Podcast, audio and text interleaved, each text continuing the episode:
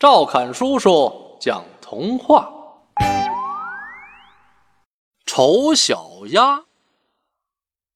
丑小鸭因为长得丑，处处受小鸭们和小鸡们的排挤，最后它伤心的逃离了自己的家园。丑小鸭逃到了一片沼泽地，它在那儿住了下来。一天，天空中突然发出两声枪响，两只野鸭倒在了芦苇丛里。有人在狩猎，危险来了。这时，一只猎狗跑了过来，丑小鸭吓得一动不敢动。猎狗走进丑小鸭身边，只看了看它，便又跑开了。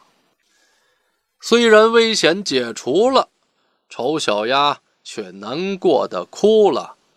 我丑的连猎狗都不咬我。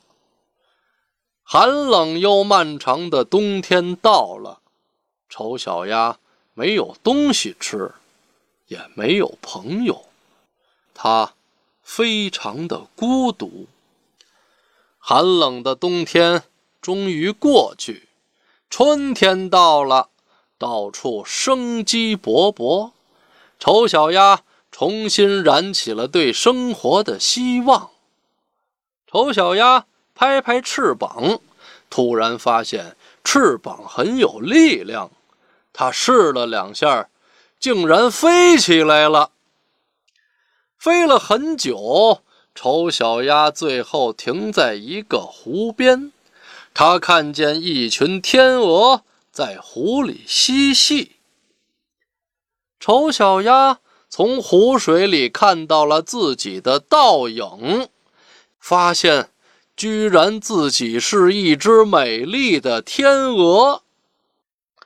天鹅们看到丑小鸭，都亲切地围了过来。